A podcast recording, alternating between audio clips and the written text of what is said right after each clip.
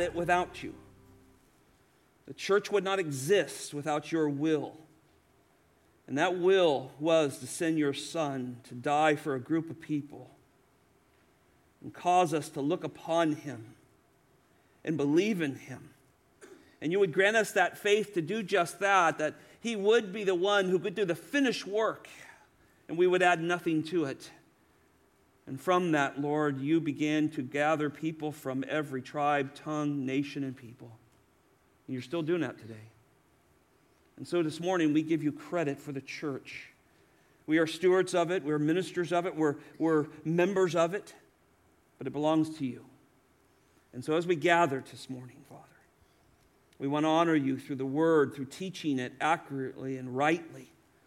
We want to honor you with our, sing, our singing and our music.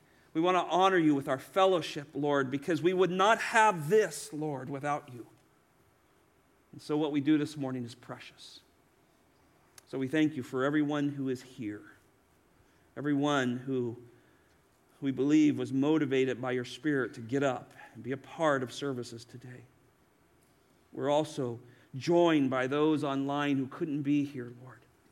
And we know by your grace and by your mercy, we are the church of the Lord Jesus Christ that locally assembles here at Riverbend. And we thank you. Now, Lord, take your word, pierce our hearts, cause us to be more like your Son, Lord. Don't let us leave this room without becoming more transformed like your Son. And Lord, if there's those who don't know you as their personal Savior, we pray today you would open their heart and plunge faith into it. Pray this in Jesus' name. Amen. As we look at 1 Corinthians chapter 9, verses 13 through 18, you come to some passages that are sometimes difficult to preach. and let me tell you why sometimes they are difficult is because when you get to passages about preachers, it can seem a little bit self-serving, and I want to be clear that is not my goal here today. We are committed to expository preaching. We preach the text. That means we hold to what the text says. We don't cut around it or skip, ooh, we don't like that passage, let's go on this one. We teach every verse. That's what we do. And so we come to these passages, they're quite challenging as a pastor to study. But I'm not preaching this because I need a raise or anything like that. don't go there. We're actually looking at the ministry of Paul. And then we're applying how he lived his life, how he was so dedicated to the gospel that he would deny certain rights so that the gospel will go forward. And that's the challenge today. What do we do with Christian liberties in the glory of God? What will we give up for Christ to be glorified? Now, by way of introduction and review, because it's been a few weeks since I've been in 1 Corinthians, let me remind you that from chapter 8 through chapter 11, we've now moved into a context of Christian liberties. And, and, and really, what Paul's doing is not only in Christian liberties, but most importantly, how we use them or how we don't use them.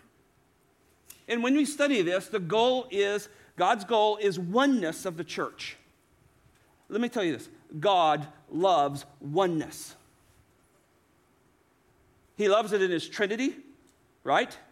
He is one, Father, Son, and Spirit. He loves it in marriage. Husbands and wife, you are now one. He never looks at you apart. And you know where he really loves it? In the church. And that's where it's sometimes most difficult, and that's why this passage is so important. Ephesians chapter 4, 3 through 7 says this just listen. Being diligent, I love this term, be diligent. Work hard at this to preserve the unity of the Spirit in the bond of peace.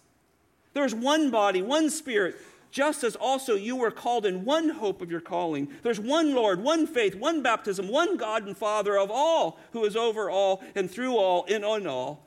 And then listen to this phrase. But each one of us is given grace according to the merit of Christ's gift. And people often see that passage and they go, oh, God may give me grace to do my gifts. No, the context is that God gives you grace to be one. And the problem why is there's so much division in churches because people don't exercise that grace and they want their preferences and they want their rights, and so they're not gracious and the church falls apart. Paul doesn't want that. He wants grace to drive our unity. So God desires unity. God desires unity. It's a struggle in the American church. The American church is about individualism, the American church is about independence. We've somehow brought that freedom fighting mentality that we have in this great nation with its great constitution and its great, great Judeo Christian base to it. And we sometimes bring that into the church, and there comes what we call the American dream, and there's an independence. But that's not what God teaches. God doesn't teach that at all. And this often impedes us from enjoying the oneness of God. Let me tell you where your marriage struggles sometimes is because you try to live separately of your spouse and God. I promise you, you're coming to my office, and I don't want you. Now, don't take that wrong. I want you, but I don't want you coming that way. See, oneness brings you together. Oneness in Christ holds our marriages together and it holds our church together. And we have to be willing to say, Oh God, what do I need to give up for your glory and for the benefit of my marriage, my church, my relationships? See, this is what Paul's after. We find in both 1 Corinthians and 2 Corinthians that Paul's addressing this issue. He wants us to understand why there are struggles. And, and when we even got into 1 Corinthians, we find this factitious behavior where Paul says in 1 Corinthians 1 12, he says, Now by, by this I mean this, that, that each one of you is saying, I am of Paul, I am of Apostle, uh, Apollos, I am of Cephas, I am Christ. And there's this great factitious relationships within the church. Oh, I'm with the academic dean. I'm with the president. I mean, there, and it can happen all kinds. Or, or this is our VFG. Wait, this happens all the time. And that does not create the unity and the oneness God wants. And this church struggled with that, didn't it? They had fleshly desires. 1 Corinthians 3 3, he says, You are still fleshly. Can you imagine writing that to the church? I wonder how they're going to take this. You're still fleshly. For since there is jealousy and strife among you, are you not fleshly and are you not walking like mere men? Meaning you're still walking like the world. And you claim to be Christians. You can see there was a great problem in the church. There was unrepentant, undealt with sin within the church. That will cause great disunity. Hey, you want to live in sin and not repent of it and then come and be a part in here but but never i'm not talking that we don't all have sin that we need to work on repenting of but never deal with it always dismiss it always blame it on somebody else you're going to bring disunity to the church this is why we do church discipline. This is why we discipline ourselves. This is why we know that God lovingly disciplines us. Look what's happening in Corinth. 1 Corinthians 5:1 is actually reported that there is immorality among you, immorality of such kind as does not even exist among the Gentiles, that someone has his father's wife. Immorality, un, un, any unconfessed, unrepentant sin that you put your foot down on the ground and you say, This is, I don't care. It brings disunity. Christians were fighting against each other, even to the point of lawsuits. 1 Corinthians chapter 6, we find that they're suing one another. Paul says, But brothers go to the law with each with brother. And that before unbelievers. they're suing one another. Can you imagine some member over here and there's another member over there and they're worshiping together and tomorrow morning they're in, they're in court fighting? Do you think that's what God designed for his church? I mean, it's the farthest thing from it. See, this is what Paul's after with this church. Now, not to mention that the Corinth church had already false teachers among them. They were in, they were in the fellowship and they hadn't done much with that. There's other references to that. And so all these mark disunity that creates this backbiting, separating this man centered church versus a Christ centered church. And Paul does not want that for the Corinthians. I think he sums up his thoughts well in 2 Corinthians chapter 12. I know you're jotting some of these down, and I'm still in introduction, but bear with me. Verse 20 says, For I'm afraid that perhaps when I come and find you, you will not be what I wish, and I may be found by you not what you wish.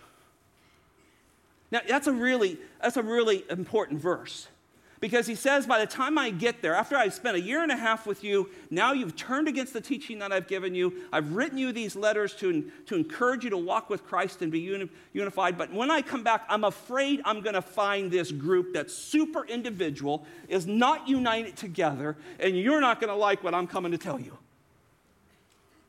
Well, how would you like to come to that church on Sunday morning? Well, tell me about your church. Well, they don't get along. They don't like each other. There's a bunch of false teachers in there. There's people suing each other. And by the way, there's immorality rampant in the church. But hey, you want to come with us? See, Paul doesn't, he loves Christ and he loves the church. And he knows this isn't good. Now, these all create disunity in the church. And, they, and listen, they rob Christ of his glory. They rob Christ of his glory. And they, they make churches joyless places and, and they make them disunified Christians. But as you turn back here to this context of 1 Corinthians 8 and 9, particularly 9, I'm going to be in here, you'll find one more, what I would call a devastating issue to the church. And it's usually an issue that is often not getting um, its highlighted emphasis. Here's the issue Christians' freedoms, Christians' liberties. And Paul is exposing in this text that there are liberties that Christians misuse because they don't care enough about the love and the glory of Jesus Christ in one another. And so when Christians misuse their freedoms, their liberties, they don't take into account how it will affect someone else. And this will cause big problems. Remember, we talked about America has this independent uh, type of thinking that is pervasive within the church. It's pervasive across the Church of America. When you talk to missionaries overseas, that's one of the things they note about us. Not, not, maybe particularly us, but as they think about the Christian church, what often comes out of this is this independentness where they're not one. They don't trust their leadership. They don't work together as one group to bring praise to God. And it's a problem. And Paul's addressing it here. So that's what this context in chapter 8 to 11 is about. And, and as we detailed just a few weeks ago, we looked at 9, 1 through uh, 12 a few weeks ago. But the idea here is don't use your liberty to exercise your flesh. And our liberty is, listen to this, should be limited by our love for Jesus and others. Did you catch that? Our liberty should be limited by our love for Jesus and others. We started a theme this year at the beginning that you keep hearing me talk about love without limits. Because that causes us to, to even say, though I have a liberty, though I have a freedom in an area, I, would, I want to deny that so that Christ will be glorified and I'll love one another. It, Corinth wasn't the only problem. Church of Galatia had this as well. Paul writes in Galatians 5:15, "But if you bite and devour one another, just think of those words. It's, it's tearing apart is the idea. The Greek word is if you're going to rip one another apart, if that's what you're going to do, take care that you are not consumed by one another. How many churches have been closed through the years that just we know about because they consumed one another? See, this destroys the usefulness of the church. That's not God's goal. And this is the principal context that Paul is teaching here. And now we know that, that this is what he wants. And when we think about the Bible, we think there's, there's instructions in the Bible um, about things that we know are clearly dead wrong in God's word, right? There's like 10 of them. Their next is 20, uh, right? Uh, there's a lot more than that, but the Bible's very clear. These things are sinful, they're against me. And then there's things that tell us what's exactly right. This is how marriage should be. This is how parenting should be. This is how you should gather together. This is how worship should be, so forth. Very, very clear. Artic- the Bible articulates great. And then there's some things that are, are a little bit gray. They're not right or wrong. Pork or beef. the great debate between In-N-Out and Five Guys. Huge debate on the West Coast. I don't know about here. Sweet tea and unsweet tea. I mean, what are you? I mean, you're on one side or the other, right? Some of people will mix them. We have to check their theology on that. These things God doesn't, it's not that He doesn't care, it's just He, he has as much freedom in those things, right? These are preferences. But Christians are to live their lives as one who are not trying to work their way to salvation. I think so many things. I talk to people who are straying away from the faith or questioning whether, whether they sh- they're Christians or not anymore, or if they believe all this. Here's the common thread. Here's, here's a common thing that happens. They did all the Christian stuff because that's what they did in their culture. They never did it for Jesus. Isn't that the difference of salvation? I live my life for Jesus because what Jesus did for me. It's that simple. Go to church, watch your speech, let things come out of your mouth that are godly and praiseworthy and trustworthy. I mean, all the stuff we do that people go, oh, they're just Christians, they're legalists and all that. No, no, much of that we do because we love Jesus. Is that not right? Th- that's what Christianity is. We're Christ what? Followers. And so when somebody abandons the faith, walks away from that, often you realize it was just a game. I just did it. My parents taught it. I went to Sunday school. I grew up there. I did all those things. It never got to the heart, and they never did it for Jesus. And that's what I actually helped them put into their mouth. Just say it. You never did this for Jesus, did you? Or at least the Jesus of the Bible. Because then they start, well, I have a different Jesus. Now we're in trouble, right?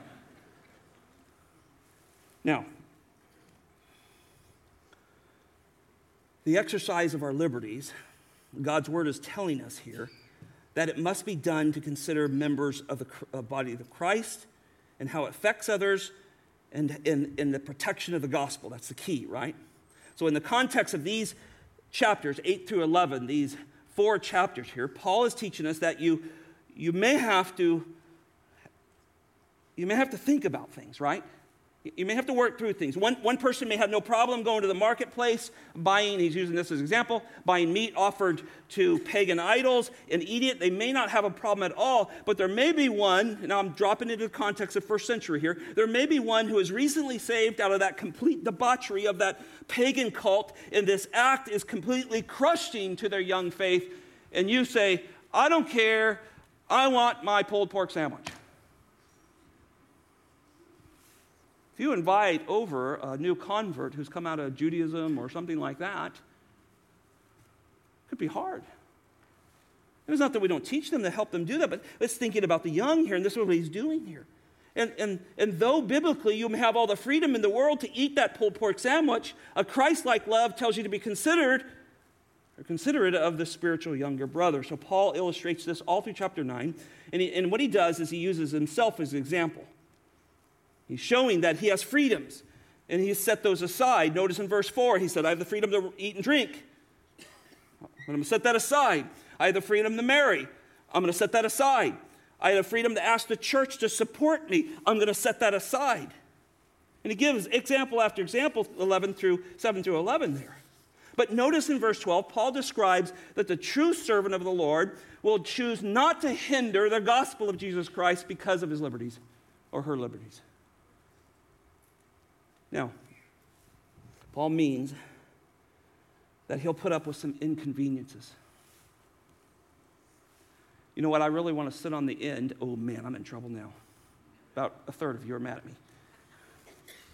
But there's new people here. So I'm going to make my way in the end. Just little things sometimes. It's just little things of saying, Oh God, help me not walk in and be selfish. Help, help me contain this flesh that just wants to get out and always think of itself. This is what Paul's after. And for Paul, look, it's not only just some inconveniences. Now, as we'll see in our text today, he's talking about financial challenges that he has to overcome in order to preach the gospel without hindrance, particularly to this church. So, in other words, they themselves would do everything possible. Paul, Barnabas, this group would do everything possible not to be a stumbling block. Now, that brings us to verses 13 through 18 that Pastor Brian read today. And let's look at four ways how the Apostle Paul, I want us to see this and apply it to ourselves. Four ways Paul refused his own liberties, his own rights, in order for the gospel to be preached, the church to be strengthened, and his, and his Savior to be glorified. Let's look at that. Number one, Paul has a right to earn his living from the proclamation of the gospel. Verses 13 and 14.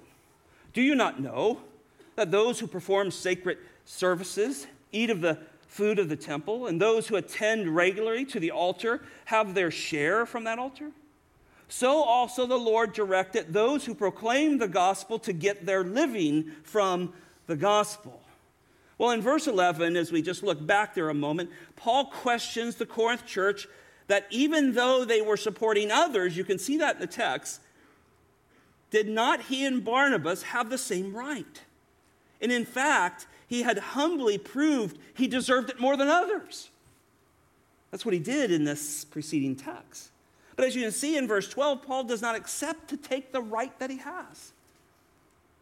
So, in other words, even though he deserves this financial compensation, I mean, he did, he worked day and night, the Bible says. I'll explain that just in a little bit.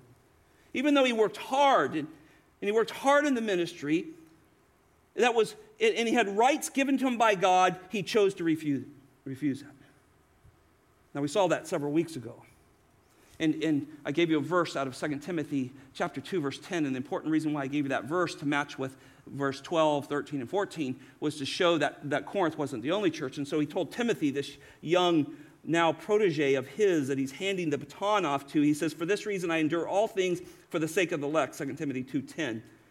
Second, uh, for the sake of the elect, so that so that they also may attain salvation which is in Christ Jesus and with its eternal life. So he says, I will endure all things. So here we find this same language we see in the end of verse 12, but we endure all things. Now, that word endure means to bear without comment.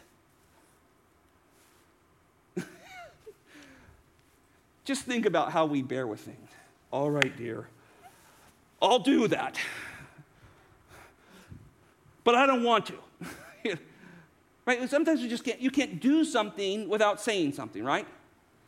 So, so the word here, the Greek word means I bear something without comment. In fact, it has the idea to suffer in silence.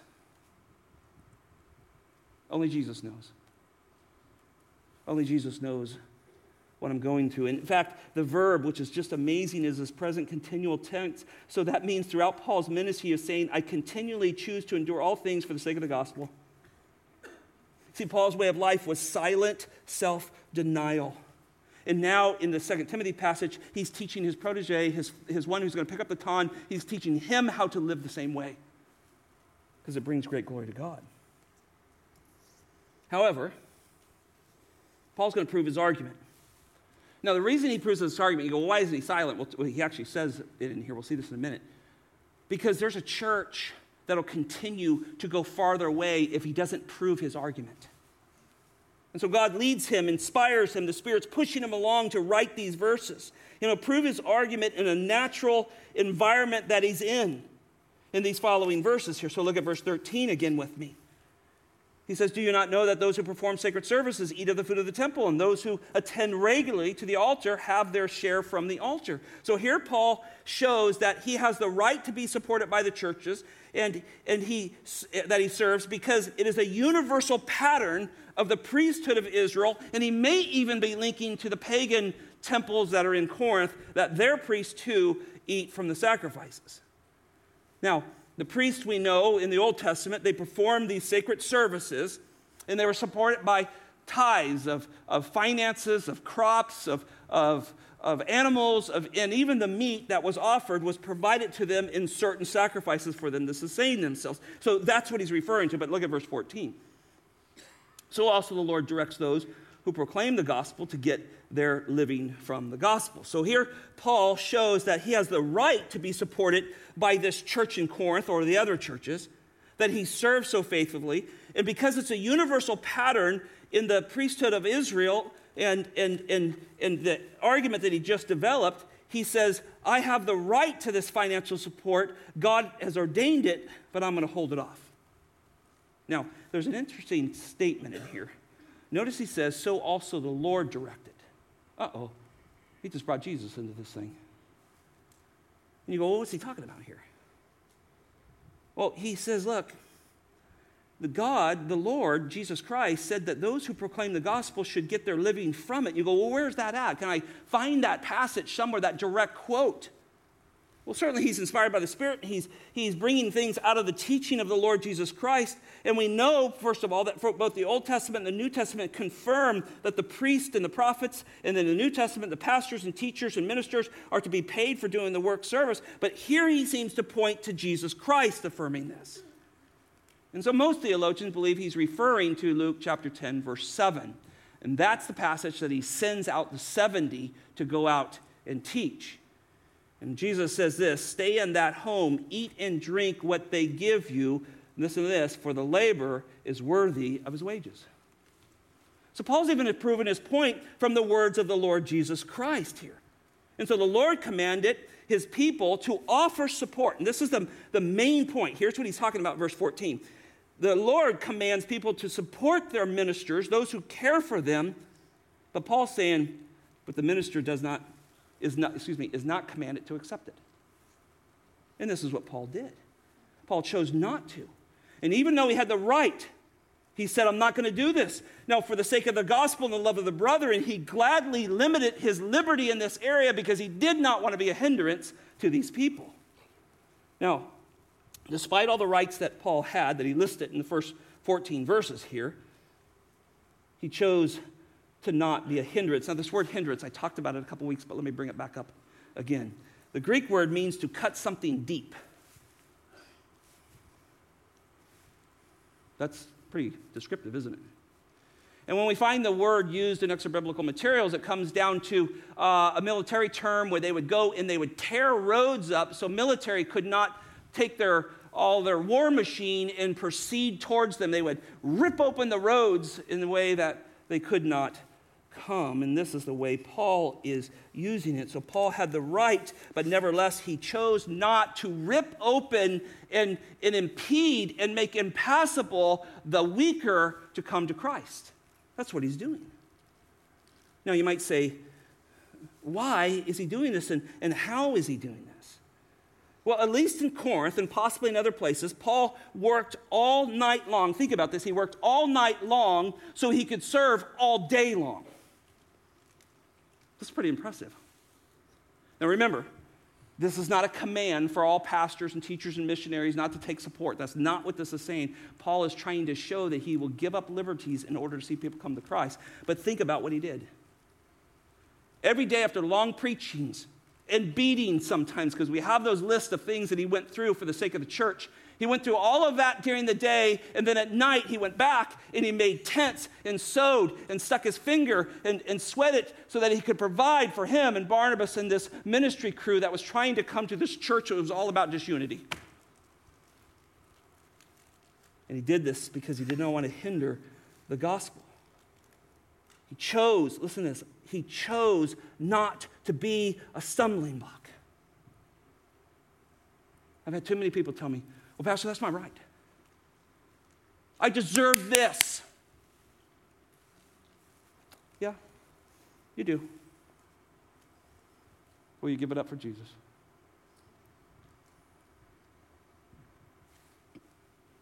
It's a good question, isn't it? See, this is what Paul's teaching us here.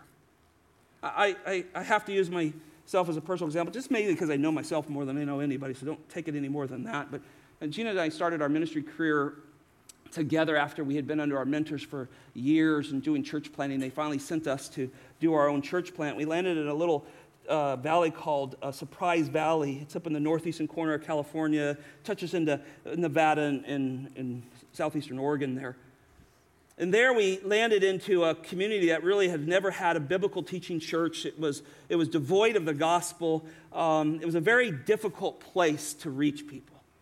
Most people were ranchers. They, they were proud. They, they earned their own living. They raised their own food. Uh, uh, they were hardworking, salt of the earth type people, and here we come. The way God led us to reach them is we swung a leg over the horse and started riding with them. It was the only way to get to them. They weren't coming in some building. And so we began to, to ride, and I got the term, I got nicknamed the cowboy preacher because of those things. But here we are, just we're now trying to plant a new church in an unchurched area. And, and think about this way. Uh, let me put what Paul's saying, what I think the context, what I believe the context is in Corinth, and, in my life that was there, if I, if I came into that valley and I led somebody to Christ and they made some kind of profession, and then I turned around and said, Now give me money. They're going to go, Hey, what's your motive? Are you trying to get a jet? right? I would. I mean, that's what I would do. See, see, there's a mission mindedness that we lose because we don't think we're missionaries, right? We don't think that we're called to some foreign field, and we lose that, and we come into church and say, I want good music, I want children's ministry, I don't sing this, sing that, uh, preach this, don't go too long. Um, you can add a lot of other things in there. See, we're not missionary minded. And that's what it takes. That's what Paul was. He was a missionary to Corinth. He knew it was tough. He knew it was hard. He knew there were disagreeable people. He knew the immorality was rampant. He didn't go into that blind. He went there because God sent him, brothers and sisters. And God has sent you to this serve, this church to serve. See, the unsaved people that you're trying to reach won't understand it. And, and maybe a new convert may in time, but at first they're not going to get it. So you don't come up and say, hey, now look, I've done all these things for you. Um, now buy me something. See, though, though we were there sent, we, we began to establish our living from ranching and cowboying and that we, that's what we brought in a portion. And then what was interesting and i think this really relates is god used other churches established to mature churches that were a long ways away to say hey scott we're going to stand with you and gina and the kids. We believe what you're doing is, is of god. God sent you there. We're mature enough to understand what you're doing so we're going to try to fund you so you can do that. That's what we do with missionaries. Right so we could go in there and give them the gospel and not say, oh, hey, by the way, Jesus and I are starving to death, which was happening in other cases. Um, uh, give us money. Godly people came and said, hey, we want to stand with you in this. See, this is the way we did this so we wouldn't hinder that baby group that was coming to Christ. Um, I think we just put on the internet, on the, on the, on the, what's that tracker thing that goes across the internet? I gave a testimony in our missions, I teach in missions class in the seminary. I gave a testimony this last week or the week before um, of that ministry there. And if you're interested, you can go listen to it. It's long, it's an hour long, just of, of what, what took place and how God gave us that missionary mind to go in there. If you'd like to listen to that, that's up on the website. But, but I get this, right? Now, now what, what God did for Paul is that he raised up churches in Macedonia like Philippi and others who began to support Paul. And what I love about that is the mature grace, excuse me, from the mature church flows grace. Are we a mature church? I think after all the years of teaching we have, God's let us do amazing things. I mean, we, we have schools and some great learning, we have discipleship, we, we have a lot of things, and, and so we're mature, right? We should be. So we got to act like it individually, and then as a church, we act like and say, God, how can we be a, a, support to the rest of the churches around here? We're not just doing Bible's college and seminaries for us, we're doing it for any way we can help Christ Church around the world. We have a school that just isn't for our kids, they're for everyone that can come. See, that's what mature churches do. Out of, out of the maturity starts to flow grace out of our hearts, and that's why we say no to certain things. Now, throughout the New Testament, we don't see any of the, apostle, the other apostles do this. So I want to make this clear. This is, this is not this is not the standard way of doing something. We don't get our guys graduating from seminary and go, hey, here's the good news, you graduated. Bad news, we're not going to pay you or do anything. You're just going to have to go try to make it. That's not what the Bible is teaching here. In fact, when we study it, we realize that not one other apostle spoke of these things. And it seems that they all received sport according to verse 5 and 6 and 7, right? Can we take along a believing wife just like Cephas does? Can Barnabas and I have the right to, to work, right? To make money? Can, we, can somebody take care of our expenses like a soldier? See, he's showing that that was done, that was the routine, that was how things were done in the early church, but Paul was making an exception because of Corinth. Now, throughout the entire Old Testament, the priesthood was supported behind the New Testament. The church is now commanded to pay double honor to the pastors who work hard in the word, 1 Timothy 5:17. So, look, what this is about as I end this first point, we see here an amazing trust in God by the apostle Paul who in no way wanted to hinder the growth of the Corinth church. And I think that should inspire all of us. You know, Scott, I'm not a pastor. I don't care. This is written to us. How can we say, God, I don't want to hinder? Whether it's my children, whether it's my, my aging parents, whether it's a neighbor, I don't want to hinder the gospel.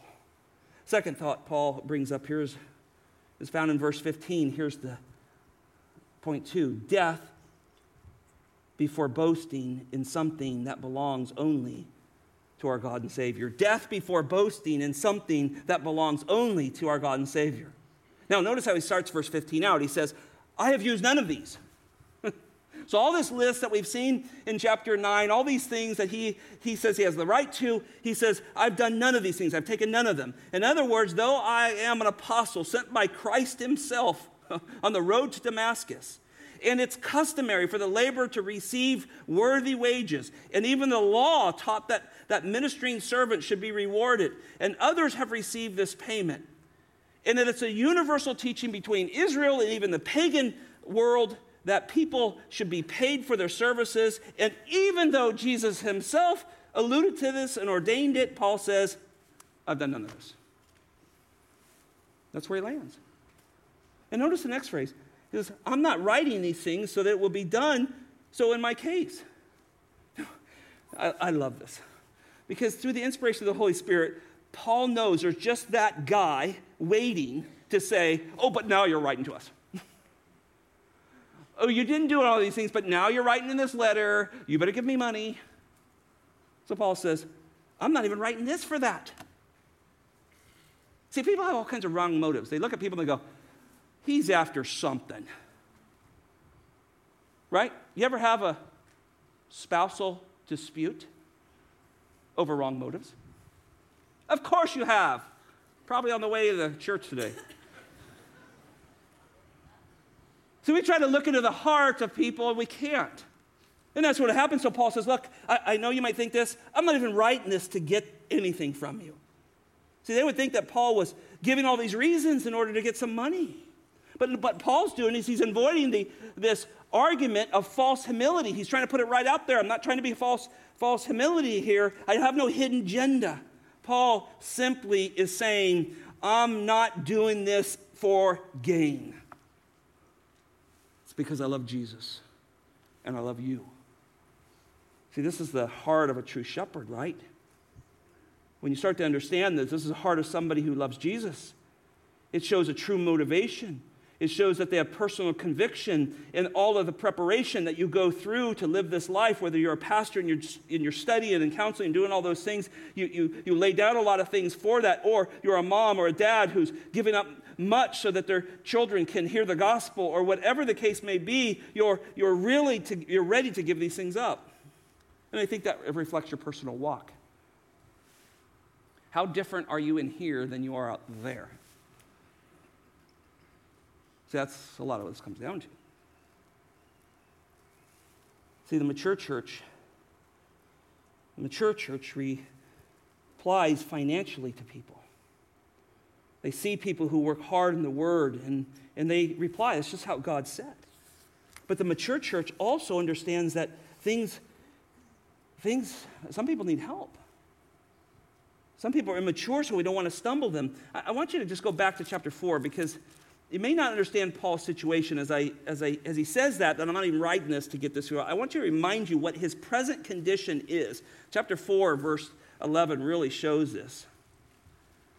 Verse 11 To this present hour, we are both hungry and thirsty, and poorly clothed, and roughly treated, and are homeless. That's rough, man. He's not only making tents, he's living in one down by the river. I mean, it's not good here, isn't it? 12. We toil and work with our own hands. We're reviled. When we're reviled, we bless.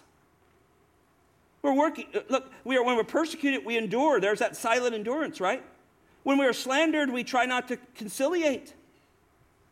We have become as the scum of the world, the dregs of all things, even until now. I do not write these things to shame you, but to admonish you as my beloved children. So some people look at 1 Corinthians 9 and go, hey, Paul, you know, what are you after? How about some clothes? A hot meal? See, this is what happens when churches live independent of one another and independent of Christ. This is what goes on. So Paul says, look, our present condition is terrible, but it doesn't change our direction. Yeah, things are bad, but we're not changing direction. We have a God who knows we're poorly dressed, we're hungry, and we're going and we're being reviled. He knows all that. And so I'm not writing to you to twist your arm. I'm not, I'm not trying to get you to support me. I have a calling and I'm willing to endure all things for the sake of the gospel. That's what he's telling us. And you go, well, this is just Corinth. No, it isn't. Acts chapter 20, verse 34, he tells the elders at Ephesus, You yourselves know that these hands ministered to my own needs and to the men who are with me. 1 Thessalonians 2 9, For you recall, now he's in the church of Thessalonica, brethren, our labor and our hardship, how we worked, here we go again, night and day, as so not to be a burden to any of you, we proclaim to you the gospel of God. 2 Thessalonians 3 8, 9. Nor did we eat any man's bread without paying for it, but with labor and hardship we kept working night and day so that we would not be a burden to anyone, not because you do not have the right of this, but in order to offer ourselves, listen to this, as a model for you, so that you will follow our example. You say, Scott, why are we teaching 1 Corinthians 9? Because it's a model. It's a model for us to live our lives. So Paul would do whatever it took to help an infant church. He, would just do whatever it took. He, he, and it wasn't just Corinth, it was, it was Thessalonica, it was Ephesus, it was other churches, so that they would blossom. He wanted them to blossom, and he didn't want to put any hindrances. He didn't want to cut up any roads in front of them. This was Paul's attitude. He did not hesitate to present this, and he, and he wasn't asking for money. He wanted to live his life for Jesus Christ and that was his concern.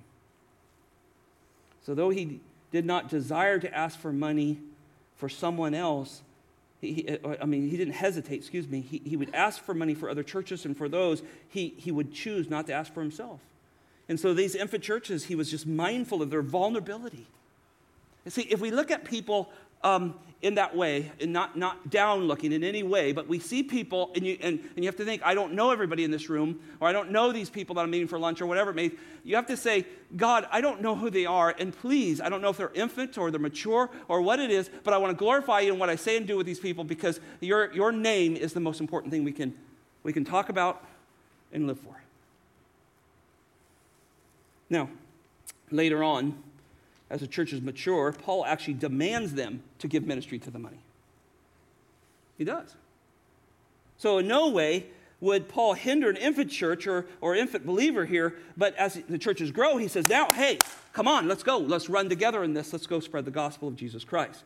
Now, you might say, oh, Scott, how, how do you know this to be true? Well, look back at verse 15 with me.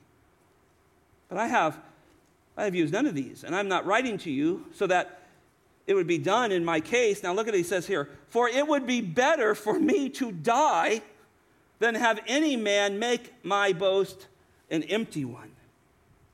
Paul says, I would rather be dead than to do ministry for hire. That's quite a statement, isn't it? Paul says, I would rather die than to be seen as one who is after sordid gain. Those are Peter's words about elders. 1 Peter chapter 5. And later he says, we're not, we're not here to peddle the gospel. He says, I'd rather die than that. In fact, for the elders and deacon qualification, the Bible says that they must be free from a love of money. Isn't that a problem today in some of the wild churches that go on there? Buy me a jet? You're disqualified. Now, notice he makes this little phrase. This is an interesting phrase, and you have to look at it. Make my, and make my boast an empty one. Well, so isn't boasting evil? Well, no, the Bible always says, in a lot of places, if you're going to boast, boast of the Lord, right?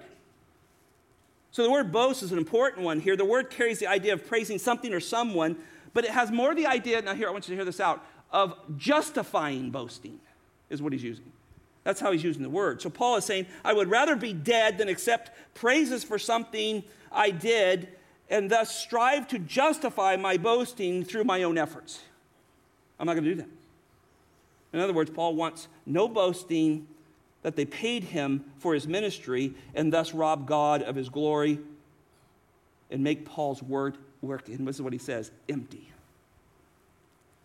That's not how he wants to finish. So if, if God didn't get the glory, but he got the money, that would be the most emptiest thing to, God, to Paul. I, I, I, try to think through these things personally. I go, man, you put all, you put this work, this love of scriptures and study it. And it is hard and tiring, time away. You put all that in, and then all you cared about was today's offering. How empty is that? Somebody recently said they were at a church that they were trying to raise some money, and they came around, and the guy looked at it and said, Not enough, send it back around. And he wouldn't stop preaching until they gave what he wanted. What an empty ministry. Well, this is why Paul is doing this, and we, we see that he clearly gives up his right, and this leads us to point three. Third, gospel preachers are stewards of something that does not belong to them, but deserve great care. Gospel preachers are stewards of something that doesn't belong to us, but it deserves great care. Look at verse 16 with me. For if I preach the gospel, I have nothing to boast of. Now that seems kind of like a strange phrase, doesn't it? Shouldn't we be boasting over the gospel, right? I think we do that well here. We did this morning, singing, preaching. But boasting here is this idea of rejoicing in something. So here, Paul most likely is referring to those teachers, even that ascetic group that's in Corinth, that are boasting over their own gifts and their own articulation and all their greatness that they think they are I think that's what he's referring to here. And here's the key I think what Paul's saying here is I have nothing to boast about when it comes to the gospel. Now, listen to this because I had nothing to do with it. That's what he's saying. If, you're, if you want me to boast about this, I'm boasting of something I had nothing to do with. And simply just think about this the gospel is God's plan laid down from the foundations of the world, fully fulfilled in the person of the Lord Jesus Christ, and placed in our hearts by the Spirit. That's why Paul says I don't have anything to do with it. It's not mine. It's the gospel of God, the book of Mark says. So he says, I'm, I'm not under compulsion. Notice this. For, for, for, excuse me, for I am under compulsion. Paul's telling us that it, it isn't his gospel. He, he originally had no intention to preach this, right? In fact, his intentions were what? Destroy it. Isn't that right? Where was he going in Acts 9? Damascus? What was he going to do there? Kill, imprison, do whatever he can to stop the way. So he goes, This gospel doesn't belong to me. I never, I never grew up for my first 30 years and thought I would ever preach this. All I wanted to do was stop it until that fateful day in Acts chapter 9 when the glory of Christ knocks him off his steed. Christ told him personally, Stop persecuting me, and you're going to go be a light to the Gentiles. And everything changed. Later, Paul says in Galatians chapter 1, 15 through 16, he says, But when God, who set me apart from the, my mother's womb, now he has a correct uh, understanding of the sovereignty of God and calling and called me through his grace, was pleased to reveal his son to me so that I might preach him among the Gentiles. So, so at first, this goes, This is not mine. This is what he's trying to say. I, his gospel isn't mine. I wanted to destroy it. But now I understand from before time, before I was in my mother's womb, God had called me to this. So Paul's saying here, if I don't do this, I'm in a lot of trouble. this is what I got to do. And he does it with great joy. And because the Father planned salvation, Jesus Christ fulfilled the plan. Jesus Christ fulfilled the plan, the Holy Spirit implanted the plan, and all of this has compelled me to obey the plan. That's what he does. Father formed it, Son fulfilled it, Spirit implants it we obeyed. We probably should write that down somewhere, shouldn't we? I mean, that's what we do, right? And that's what he was. So if so that's why he says, notice at the end of the verse, woe is me if I do not preach this gospel. If the Father laid this down before the foundations of the world, He sent His own Son to step out of heaven in all of its glory and add flesh and live on this sinful world and walk perfectly to fulfill the plan. And God sends the Holy Spirit to implant it in my life. Shouldn't I be compelled to obey it? And that means obeying it in the pew, in the home, in the pulpit. He says, Woe. Does that help you, does that help you love the gospel today? God thought of us before the foundations of the world. He gives us as a love gift to the Son. The Son says, All that you give me, I will lose none of them. Well, I'm mad because he doesn't do this. or somebody's mad because I drank this and they, oh man, all this fight for my liberty stuff. See, all that goes out the window real quick when you get to a text like this, doesn't it? Oh, Jesus, help me live for you. Life's short. I'm either going to die or you're going to come back. And eternity is eternity. Paul said in Colossians 1:25, he says, "Oh, this church, excuse me, of this church, I was made a minister according to the stewardship from God bestowed on me for your benefits, so that I might fully carry out the preaching of the word of God." So Paul's saying, I was made a steward of this gospel. I, am called to preach even if I didn't ask for it. Remember when Ananias is afraid of Paul and he has him there, he's blind still after chapter 9, or in chapter 9 of Acts, and Ananias doesn't want anything to do with him, he's scared of him. That's how bad this man was. He was a bad dude. And Ananias said, Look, uh, Man, God, what'd you send him to me for? Because you have no idea what I'm doing with this man. He's going to stand before kings and princesses in the Gentile world. And then, then God says this to Ananias He will suffer many things for my name's sake. See, this is what gripped this man. Gripped him so he would preach. And there was no way he would boast in something that completely belongs to God the church, his gospel, his people. 17, look at verse 17. I got to hurry here. For if I do this voluntarily, I have a reward, but if I, against my will, I have a stewardship entrusted to me. See, it's important to understand that Paul saw his ministry um, not as something he worked for, but something that was given to him, a stewardship. You have to understand this. He he didn't know he was going to seminary in the desert for three years with Jesus. He was just going to Damascus to beat people up. That was the goal.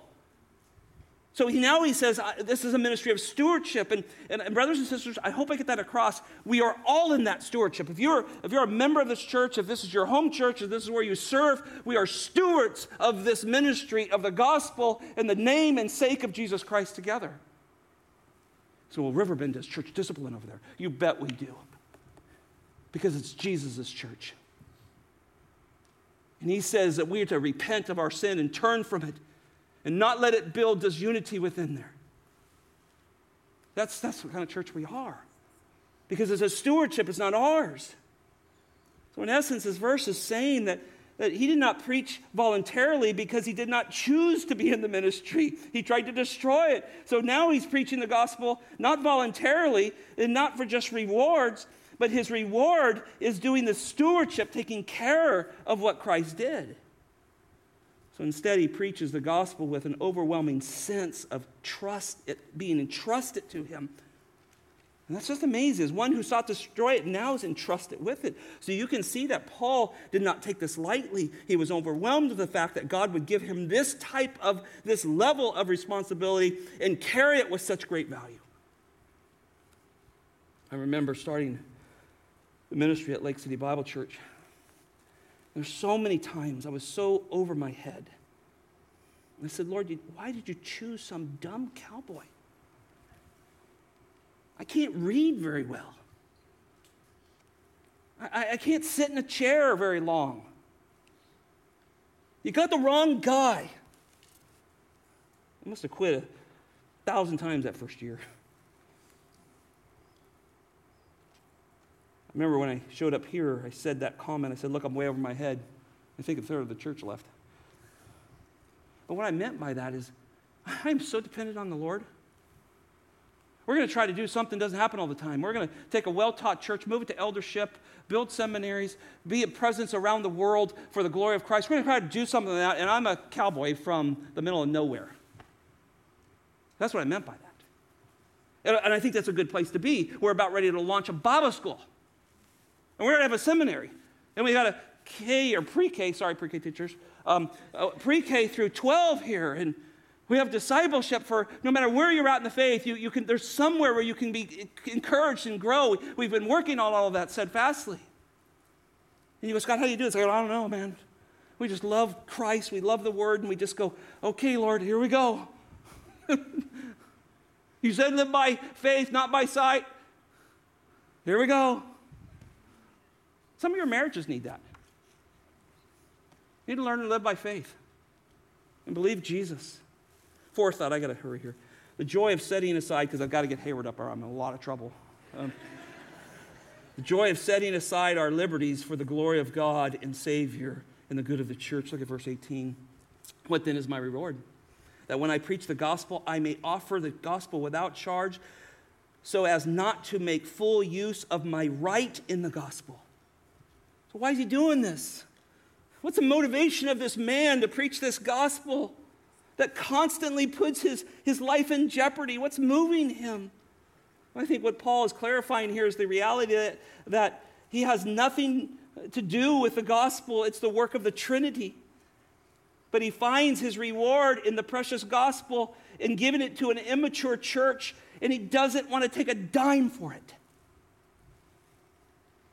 One more illustration. Say somebody's in our church and they come and say, Scott, I really need to be a disciple. We go, okay, great. We got this guy. You're going to meet with him. Bring $10. the guy's going, am I buying lunch or what am I doing? You know, see, Paul just didn't, I don't want to take a dime for this. I want you to know the person and glory of Jesus Christ. I'm willing to take you to lunch and spend time with you and buy your lunch, just something simple as that, because I love Jesus and I want you to know him I want to talk about what you believe in. This is where he found his reward, right? The gospel was precious. So Paul had to preach it. He had to. Whoa. And he had to preach God's gospel, and there was no way around it. But he, he didn't have to preach for sordid gain.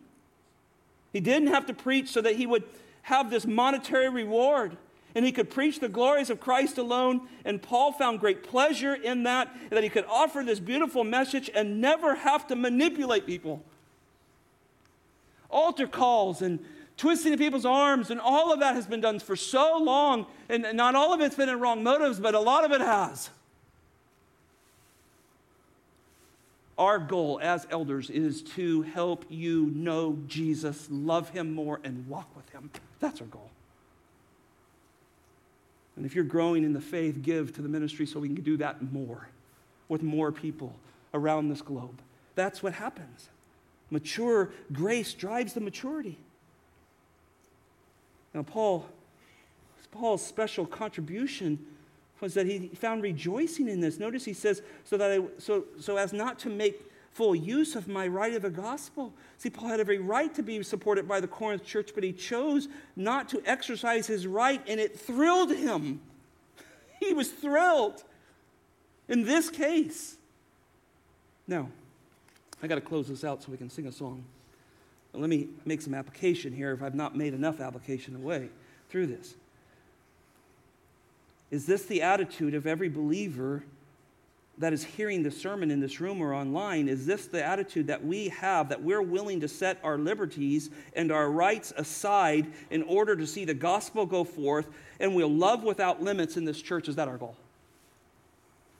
Yeah, everybody has to ask that personally, myself included. Is that our goal? I think some restrict their liberties because this is not the motive of their heart. God, why is it? They have to send all the weak people to our church. I got to give up my things I love. That's wrong. That's wrong. Did you get that? I was pretending. God, send us the outcast. Send us those rejected by others because of their love for the truth. Send us mature and weak, those struggling with addictions. Send us with those who, who own businesses. Send us, send us those people you're going to build this church, and may we embrace them. And may we be willing to give up everything we need to reach them. Isn't that what God's calling us to do? See, Paul's testimony is this I get to choose to not have my right so that these Corinthian churches, these Corinthian me, Christians, would, would, would receive Christ, that I'm willing to work night and day for the sake of the gospel, and I'm willing to give up my extra time. And, and if he had a wife, she would say, I'm willing to give up my husband for the study of that. Um, and, and I'm sure Barnabas and the rest of them agreed with this and said, We'll do it, Paul. We'll live in tents to see God save people in Corinth. And this is because there's a source behind this. There's a love for Christ, a love for the gospel. And so, are you excited this morning to remove a hindrance in your life? You have a hindrance? You want to win the world for Christ? I told you that when I came here six and a half years ago. I said, Look, I want to win the world for Christ. That's what I want to do. I have any other agendas. That's what I want to do. And so, are you willing to do that? We have to, we have to die to self to do those things. So, I promise you, if you, if you will, and you'll love people like this, you'll have the joy that Paul's experienced. Jesus sat down with the disciples in John, excuse me, Mark 9 35, and he sat, the Bible says, sitting down, he called the 12 to himself and he said this If anyone wants to be first, he shall be last of all, and listen to this, and a slave of all. Oh, whoa, wait a minute here. That's a tough text. Look at verse 19. We'll start with this next week. For though I am free from all men, I have made myself a slave to all so that I will win more. He must have been listening. I think Jesus repeated that to him. Or at least the Spirit of God did. It's exactly what the Lord says. So, four questions Will you become a servant of all, a slave of all, if it meant someone coming to, to know the Jesus Christ? Slave, slaves don't have freedom. You know that about slaves, right? They don't have freedom. Are you willing to be a slave for Christ to see somebody come to Christ? Second, will you be a servant to those that God has called to this church? Today we have people from California, Connecticut, and I think Romania in this building. Some of them are looking at our church to see if they're going to move their families here, be involved with us. I don't know how many other visitors, and a visitor, go back there and meet Bobby and a bunch of people up back there and let us love on you after this church, the service is over. But but are you willing to say, I'm going to give up my seat, I'm going to hold babies, I'm going to teach Sunday school, I'm going to mop floor, I'm going to do whatever to see that God uses this church for his glory? Will your joy be in serving others and removing hindrances, not begrudgingly? I can hear the talk at Cracker Barrel. You know, have to throw the wine out. I hope you don't come away with that at all. You would be surprised at the emails I receive. Send them to Brian Sheely at riverbend.com.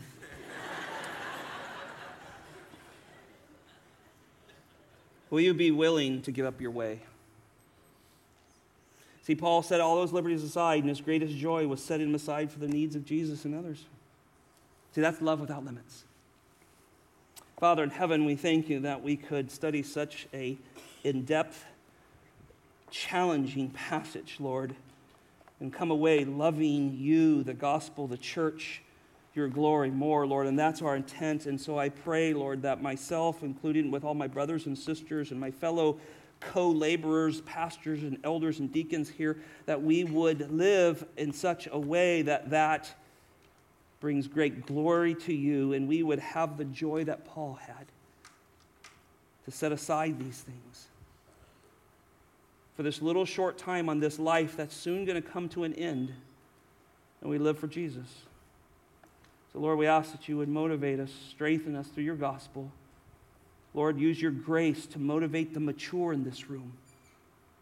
Have them rise up.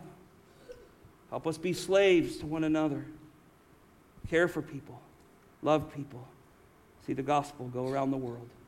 In Jesus' name, amen.